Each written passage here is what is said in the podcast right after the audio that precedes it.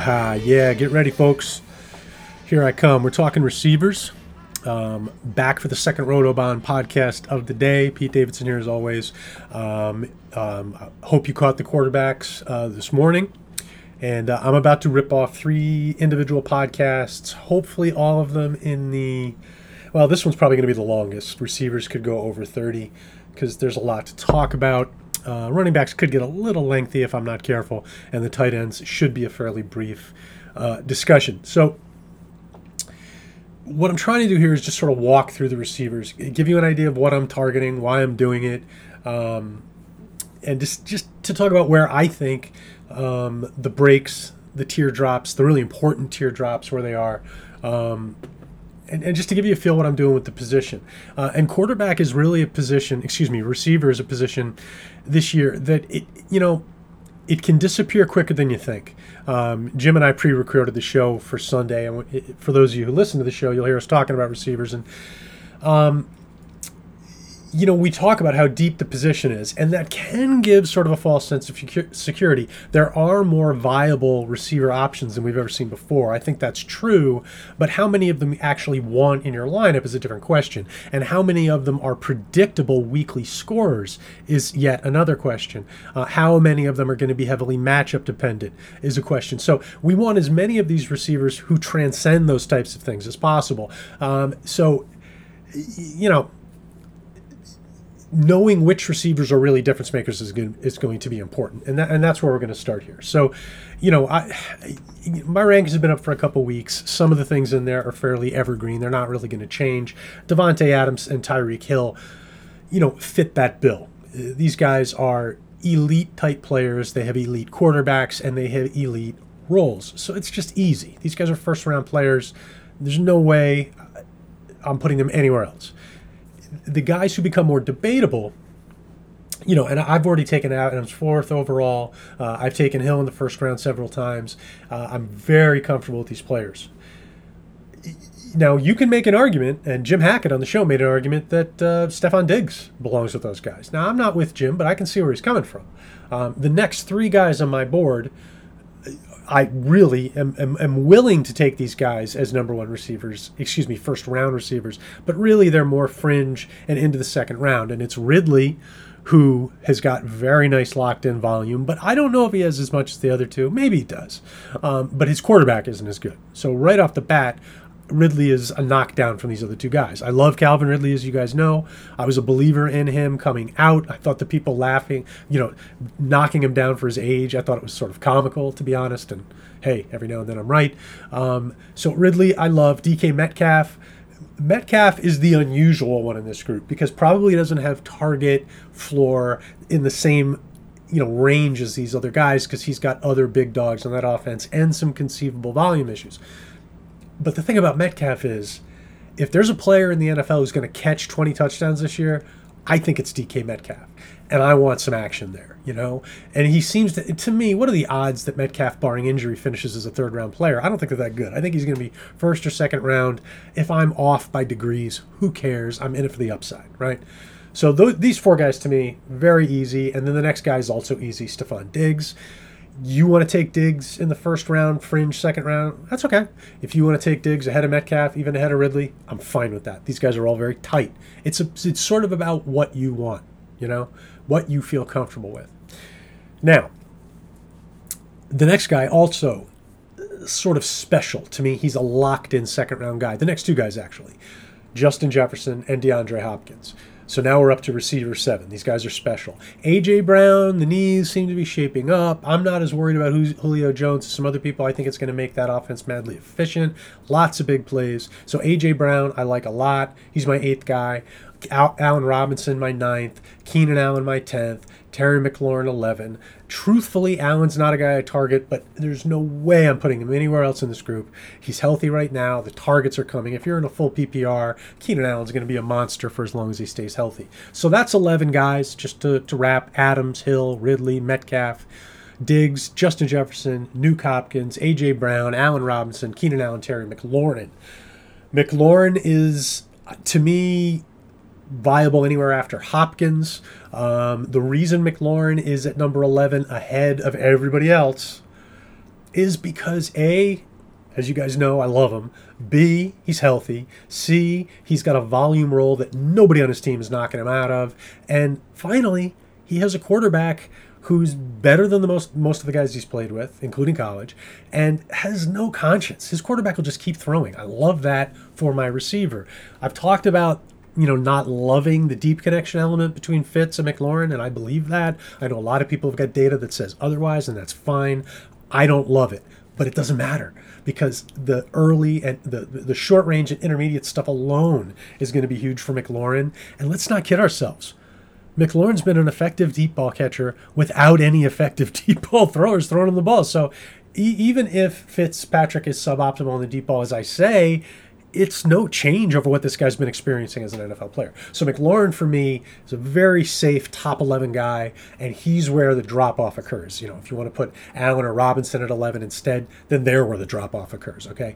Those are my number one tier guys, or number two if you put Adams and, you know, you can, you know, if we wanted to sit there and break tiers, I'd say Adams and Hill in one, Ridley, Metcalf, and Diggs in another, then Jefferson and Hopkins in a tier, and then we have this A J. Brown, Allen Robinson, Keenan Allen, Terry McLaurin tier. And then we get into the the last guy who's technically a wide receiver one. I have Lamb there, but I'm not willing to take Lamb in the second round where everybody else is taking him for what it's worth. Uh, my next guy is D J Moore, then Tyler Lockett, Evans and Godwin, then Deontay, who I have viable at that three four turn, Amari Cooper, who I love. Amari's a stud, but same problem with Amari that I have with Lamb and with Gallup is that these guys are, they're going to have to fight for the ball, and other guys don't have to fight as hard for the ball. It's just, you know, we, we have to look at the individual situations that these guys are in. It has nothing to do with their individual talent. If we traded Devontae Adams uh, for Amari Cooper and they changed teams, Cooper would move up, Adams would move down. That's just the way it is. You know, we, you have to look at the platform and the, the situation, and and then additionally how targets are likely to be distributed. This stuff matters when we add up the fantasy points at the end of the year. Um, I know our egos like to get involved, and this player's better than that player, blah, blah, blah, blah, blah, and that's all well and good. And in a lot of cases, you're probably right, but, you know, volume and value are inextricably linked. It's just the way it is. So my first obvious point at receiver is that my advice is to get these eleven guys cleared before you dip into any other receivers. Um, and then after that, you know, there's a lightning. I don't have these guys carrying as much value. Um, you know, so hopefully you can get one of these top eleven guys or a better R, you know, R B, or maybe a slipping elite top three tight end uh, with your third round pick. That's ideal. Um, now let's just talk about how this thing evolves, right? So CeeDee Lamb, I'm just going to go through my rankings, and I'm going to start talking as we get to dips. You know, CeeDee Lamb, D J Moore, Tyler Lockett, Mike Evans, Chris Godwin, Deontay Johnson, Amari Cooper, Robert Woods, Cooper Kupp, Julio. Um, you know, and Julio, I'm still debating whether I might want to bump him up over Woods and Kupp. It's a really interesting choice to make. Uh, then we have Adam Thielen and Brandon Ayuk. And then Jamar Chase, who also, I think, is sort of a point where things get more interesting, you know, at that, and Chase, by the way, is at twenty-four. You know, you could take Higgins over him. I think that's reasonable. You could take over Odell Beckham for upside. I think that's reasonable. Uh, Jerry Jeudy, Robbie Anderson, Tyler Boyd, Courtland Sutton, all these guys could be taken over Jamar Chase. The reason I have Chase so much higher is because he's got that element where he could turn into the lead dog and touchdown scoring guy on that team, with Higgins sort of right behind him. Um, and the reason that Chase isn't even higher, you You know, before the dropsies, because I pretty much have ignored the dropsies, but uh, Chase has the same problem that uh, Amari Cooper has. Even if he's kicking ass, he's got Higgins and he's got Boyd, and those guys are real and they're good too. Um, so when we have the three really good receivers on a team, that can be an issue, uh, and it hurts everybody's value. Um, And then we get to the twenty-fifth guy on the list, who's, you know, T. Higgins. Uh, then we get to Odell Beckham, Jerry Jeudy, uh, Robbie Anderson, Tyler Boyd, Courtland Sutton, Juju, uh, Devontae Smith. And, you know what, let's, we can sort of see what's happening here, right? Um, in fact, let's just keep going. Um, Chase Claypool, Antonio Brown, Deebo Samuel, Kenny Golladay. And that's the end. That's Golladay is at thirty-six. So there really is a lot of depth I mean, like, that's that's a pretty solid top thirty-six receivers. But if you're if you're dumping in, if you're diving into this, excuse me, too late, um, if your number one receiver is, you know, one somebody who comes after, let's say, Julio, you know, you've got an issue. You know, you're going to be a little bit light on the top end of your receivers. You're going to have to make that up. And it can be tough to make up at the position because they start going fast at this point. So, you know, I'm okay with a robust R B build.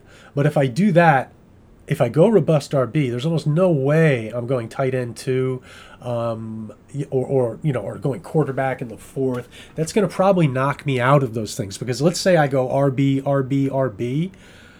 I can't blow off receiver for another two rounds. I need to get involved, because if I start taking my receivers in the sixth or seventh round, you know, this isn't best ball. I need to be able to figure out who to play next week, and I may end up being light. So, you know, yeah, there's depth at the position. There's no doubt depth at position. We're going to talk about a lot more guys who are interesting targets, but it doesn't mean you can build any way you want, and receivers just going to be sitting there waiting for you when you switch over.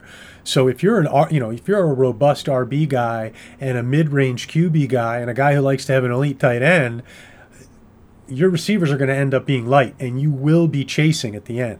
Um, so just sort of, you know, be mindful of that. Um, let's talk about, we left off with Golladay, who's the, you know, my my wide receiver thirty-six, um, and you know there are some really good players to target after that group. Um, you know, has been swallowed up. Um, so th- the next guy up is Corey Davis. Then we have Laviska Shenault, Jalen Waddle, who I may move up even some more here, uh, Curtis Samuel, D J Chark, Brandon Cooks, and, you know, I, Cooks, Michael Pittman, Marquez Calloway, Will Fuller, Michael Gallup, Michael Thomas. Now we're getting into a weird area. Um, you can see with some of these names, we see upside but not floor, right? That's the area we get into. Uh, Golladay, you know, certainly is a, a big ticket, high money, you know, uh, should have the targets, assuming the Giants don't screw up. Um, but once we get past Golladay, you know, Davis is a Jet now. There's a, a team switch, a rookie quarterback. I mean, I like it. I think it's probably going to work, but these things are risky. Um, you know, Shenault is still a guy we need to see actually. You know, we're projecting him to do more than he's done yet. That's always risky. Jalen Waddle, as much as I absolutely love the guy, uh, has an injury history and is a rookie and plays for the Dolphins, and we don't know exactly what the role is going to be right out of the box. Uh, Curtis Samuel's got a team switch. He's been dealing with an injury. D J Chark has got a new offense, and the coaches are sort of pushing him, which could go either way. I mean, the tough love for Chark could end up being something that works great, and he ends up being a huge value, but Chark could also sort of fizzle out. You know, he could sort of go either way at this point. I think the talent wins, and that's why he's still in my top one hundred. Uh, Brandon Cooks, we've got quarterback problems. Michael Pittman, we've got potential quarterback problems. Um, and, you know, we still haven't seen him be a lead dog and go through a whole season without getting hurt. You know, Marquez Calloway, we, we already talked about what the issue could be for him. Um, All right, I think we did. but, but, you know, the thing with Callaway is, you know, it, it's going to change when, when, when Thomas comes back. You know, Will Fuller's going to miss week one, and then obviously there's always the injury risk. Um, so we're getting into an area now where what we're doing, actually going forward, I think you're starting with, like, Fuller, what we're doing is we're targeting guys for ceiling, right? Now, the next guy up would be Michael Gallup, and we like Gallup because we can get a nice flex, you know, emergency wide receiver three, Um, and we basically pay about his floor price. And then if something happens to one of the other guys, boom, we've got a guy who's like a weekly wide receiver too. Um, you know, that's a wonderful guy to have on my team. Uh, so I like Gallup, but, you know, he's a guy with multiple scenarios. Uh, Darnell Mooney, a guy who we think could break out. We like targeting him in the scenario, but maybe he won't. Rondale Moore, we think he could be a rookie breakout, but maybe he won't. Henry Ruggs, we love the talent. Could be a second-year breakout, but maybe he won't. Jakobi Meyers, if if the kid is the quarterback, he could end up being a volume weapon. But Cam Newton, if the quarterback, and eh, it might not happen. So, you know, we're getting into a, a, you know, an area here where we have guys we really like, but there are good scenarios and bad scenarios. Um, so, you know, one way to look at this group is, okay, to fill a position, I need to take two of these guys to fill one spot. Now, I may end up going oh for two, and I may end up going two for two, but on the whole, you know, these guys are hit and miss. Um, you know, it's two in the bush versus the bird in the hand. So, you know, if you're going to build a receiver group with guys like this, you're going to need to draft eight or nine receivers and be ready to start cutting people when the things don't work out, right? And it's going to take you a couple weeks to figure things out, and you could accumulate losses. So again, we go back to that. These receivers are a lot of fun, and they're excellent guys to target. But if you tried to if you try to build a redraft team around these guys, it's going to take a couple weeks to figure out your team if you ever get it figured out. Um, Now, let's just talk about some guys now who we're targeting, and, and then we're going to get out of the receivers. Because, again, I'm trying to do this short, uh, but I want to hit all the key things that that I that in my view are important. And, um, folks, sincerely, I apologize for my voice. I know it's a little a little uh, hurting here. I've already done one podcast this morning, and we pre-recorded the radio show. Uh, so this is my third event of the day, and uh, I'm getting a little scraggly. Sorry about that. Um So here we're just going to go in. These are all receivers who I have ranked higher than forty, but who I'm targeting. Um, some of them just because I think they're good. Some of them because I think they have a lot of ceiling. Some of them because they're the kind of players where when they're healthy, I'm very excited about playing them. And I'm a big believer on, like, I'd rather have a Will Fuller than a roster clogger. We'll talk about Fuller in like two seconds. Um, but Fuller's like that primo example of a guy who's great when he's healthy, but you know you're going to have weeks where you can't use him. And there's also that slight risk of the in-game injury. But anyway, um, I mentioned Pittman, Callaway, Fuller, Gallup. Um, we've mentioned these guys, really like them as good values and guys with a lot of ceiling. Michael Thomas is interesting. I am not as down on drafting Thomas as a lot of people. It's possible he comes back a little sooner than expected. Even if he's out, say, half a season, I can still make a lot of hay in him, with him in the second half. You know, I can win with the guys I drafted in front of pick one hundred, and then I'm getting Michael Thomas after pick one hundred. The key thing for Michael Thomas, and it's a huge key, um, is what kind of roster space do you have? Do you have, you know, will your commissioner let you put him on I R? If you can I R Mike Williams, excuse me, Michael Thomas, I'm taking him probably ahead of his A D P, drafting him, stashing him, and replacing him in free agency right away. Um, if I can't do that, and I have to, he has to take up a bench space, and I only have five players, well, you're you're you're you're giving up twenty-one percent of your bench for who knows how long, and that is that's tough. So in short leagues, I'm not so much into Thomas, but if I'm playing in one of my traditional twenty roster spot big bench leagues, man, I. I'm not on the whole, forget about Michael Thomas, let somebody else do that. I'm targeting Michael Thomas in that scenario. But it's totally dependent on what happens to me when I take him. If if if you've got a league that allows you to stash people, I love it. If you don't, I'm out. It's that simple. Um, Darnell Mooney, straight upside play. Don't know if he's going to hit, but he might. We talked it. Same thing with Rondale Moore. Love him, but it's not a guarantee. Henry Ruggs, love him, but it's not a guarantee. Mike Williams, really like him. Love the quarterback connection. A little worried he's going to get hurt. Jacoby Myers swings a lot on who plays quarterback. Um, we talk about Marvin Jones. He's a fade for me. Um, I agree with people who say he could be the number one receiver. I just don't see how Marvin Jones can go off. I feel like at best, at the very best, he's going to be a really good wide receiver three. I'm not moving stuff around for that. Um, Mecole Hardman is a guy I am not leaning in on, but if he falls far enough, absolutely for upside purposes. Um, Elijah Moore on the Jets. Uh, you know, a little bit concerned what his value is going to be early on. The more he practices, the more the coaches pump him up, the more I'm going to move him up my board. Uh, I love the idea of getting Moore as my fourth or fifth receiver and then him becoming a really high-end wide receiver three if he takes off. But I think some people are just assuming it's all going to click right away. And I think you have to be careful with that. This is a player I absolutely love, but you're talking about rookie quarterback. You're talking about a whole new offense. You're talking about other new receivers on the team. The Jets could be starting three completely new receivers, plus a new quarterback, plus new guys on the offensive line, plus a new scheme. You know, the idea that this thing's going to click from the get-go, we don't know that. So just don't be too, don't get overconfident on Elijah Moore, especially earlier in the season. I love him as a guy who could ramp up as the season goes on, especially if the if the Jets deal Crowder, which I just keep praying they will, but it doesn't. It, it's starting to look like they won't. Um, another guy, Jalen Reagor. Is he going to hit or is he not going to hit? I don't know. But if he does hit, we're talking about a big play guy. Um, if that team starts going well, he could be something. Not to mention, Um, you know, as much as I love Devontae Smith, he's an injury risk.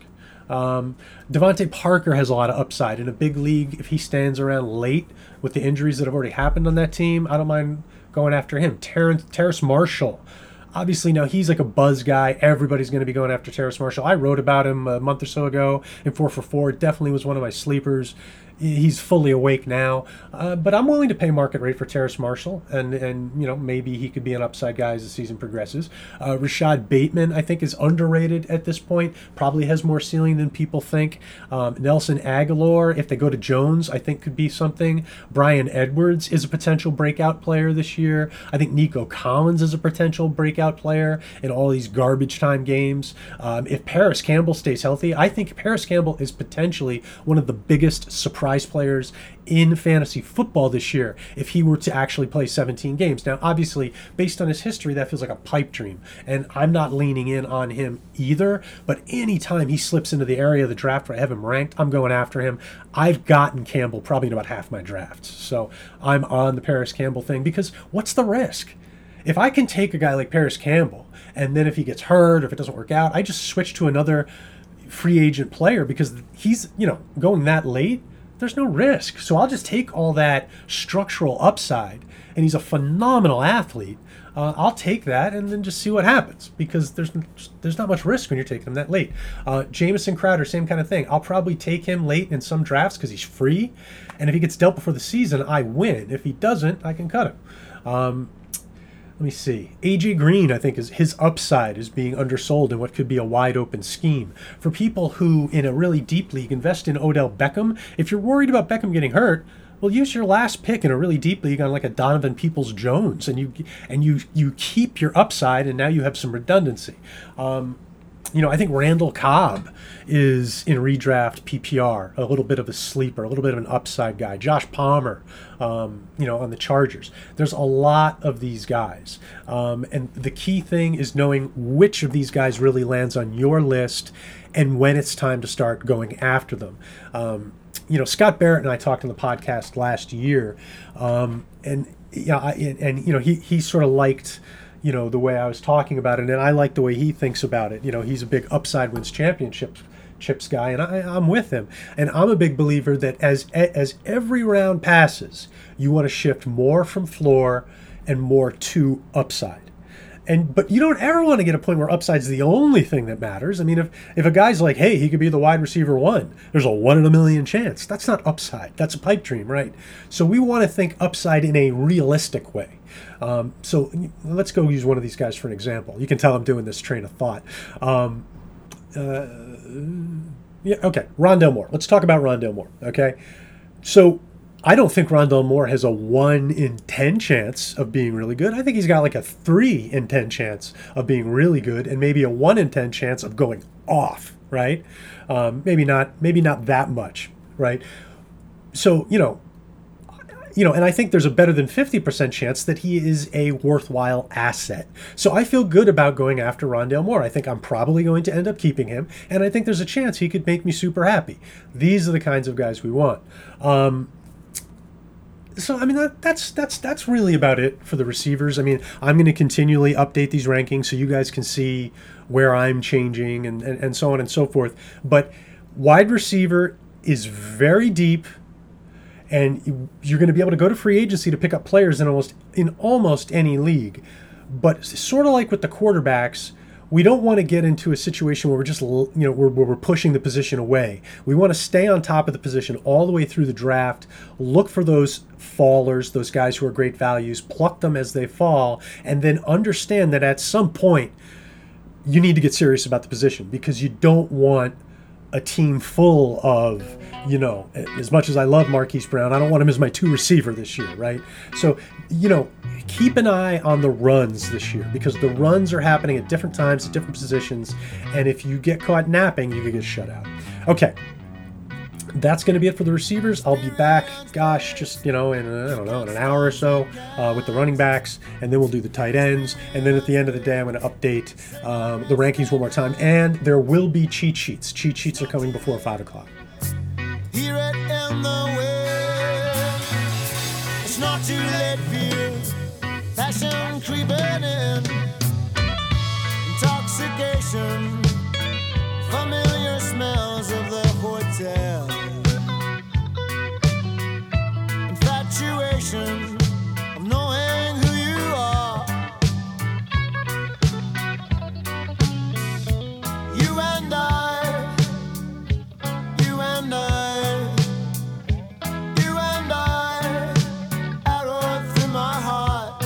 to start.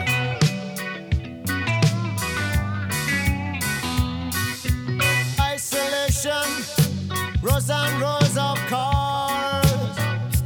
Isolation like Jupiter and Mars. Staring faces, setting cellulite. Welcome to the late show, starring Allen Boyd. Things get in.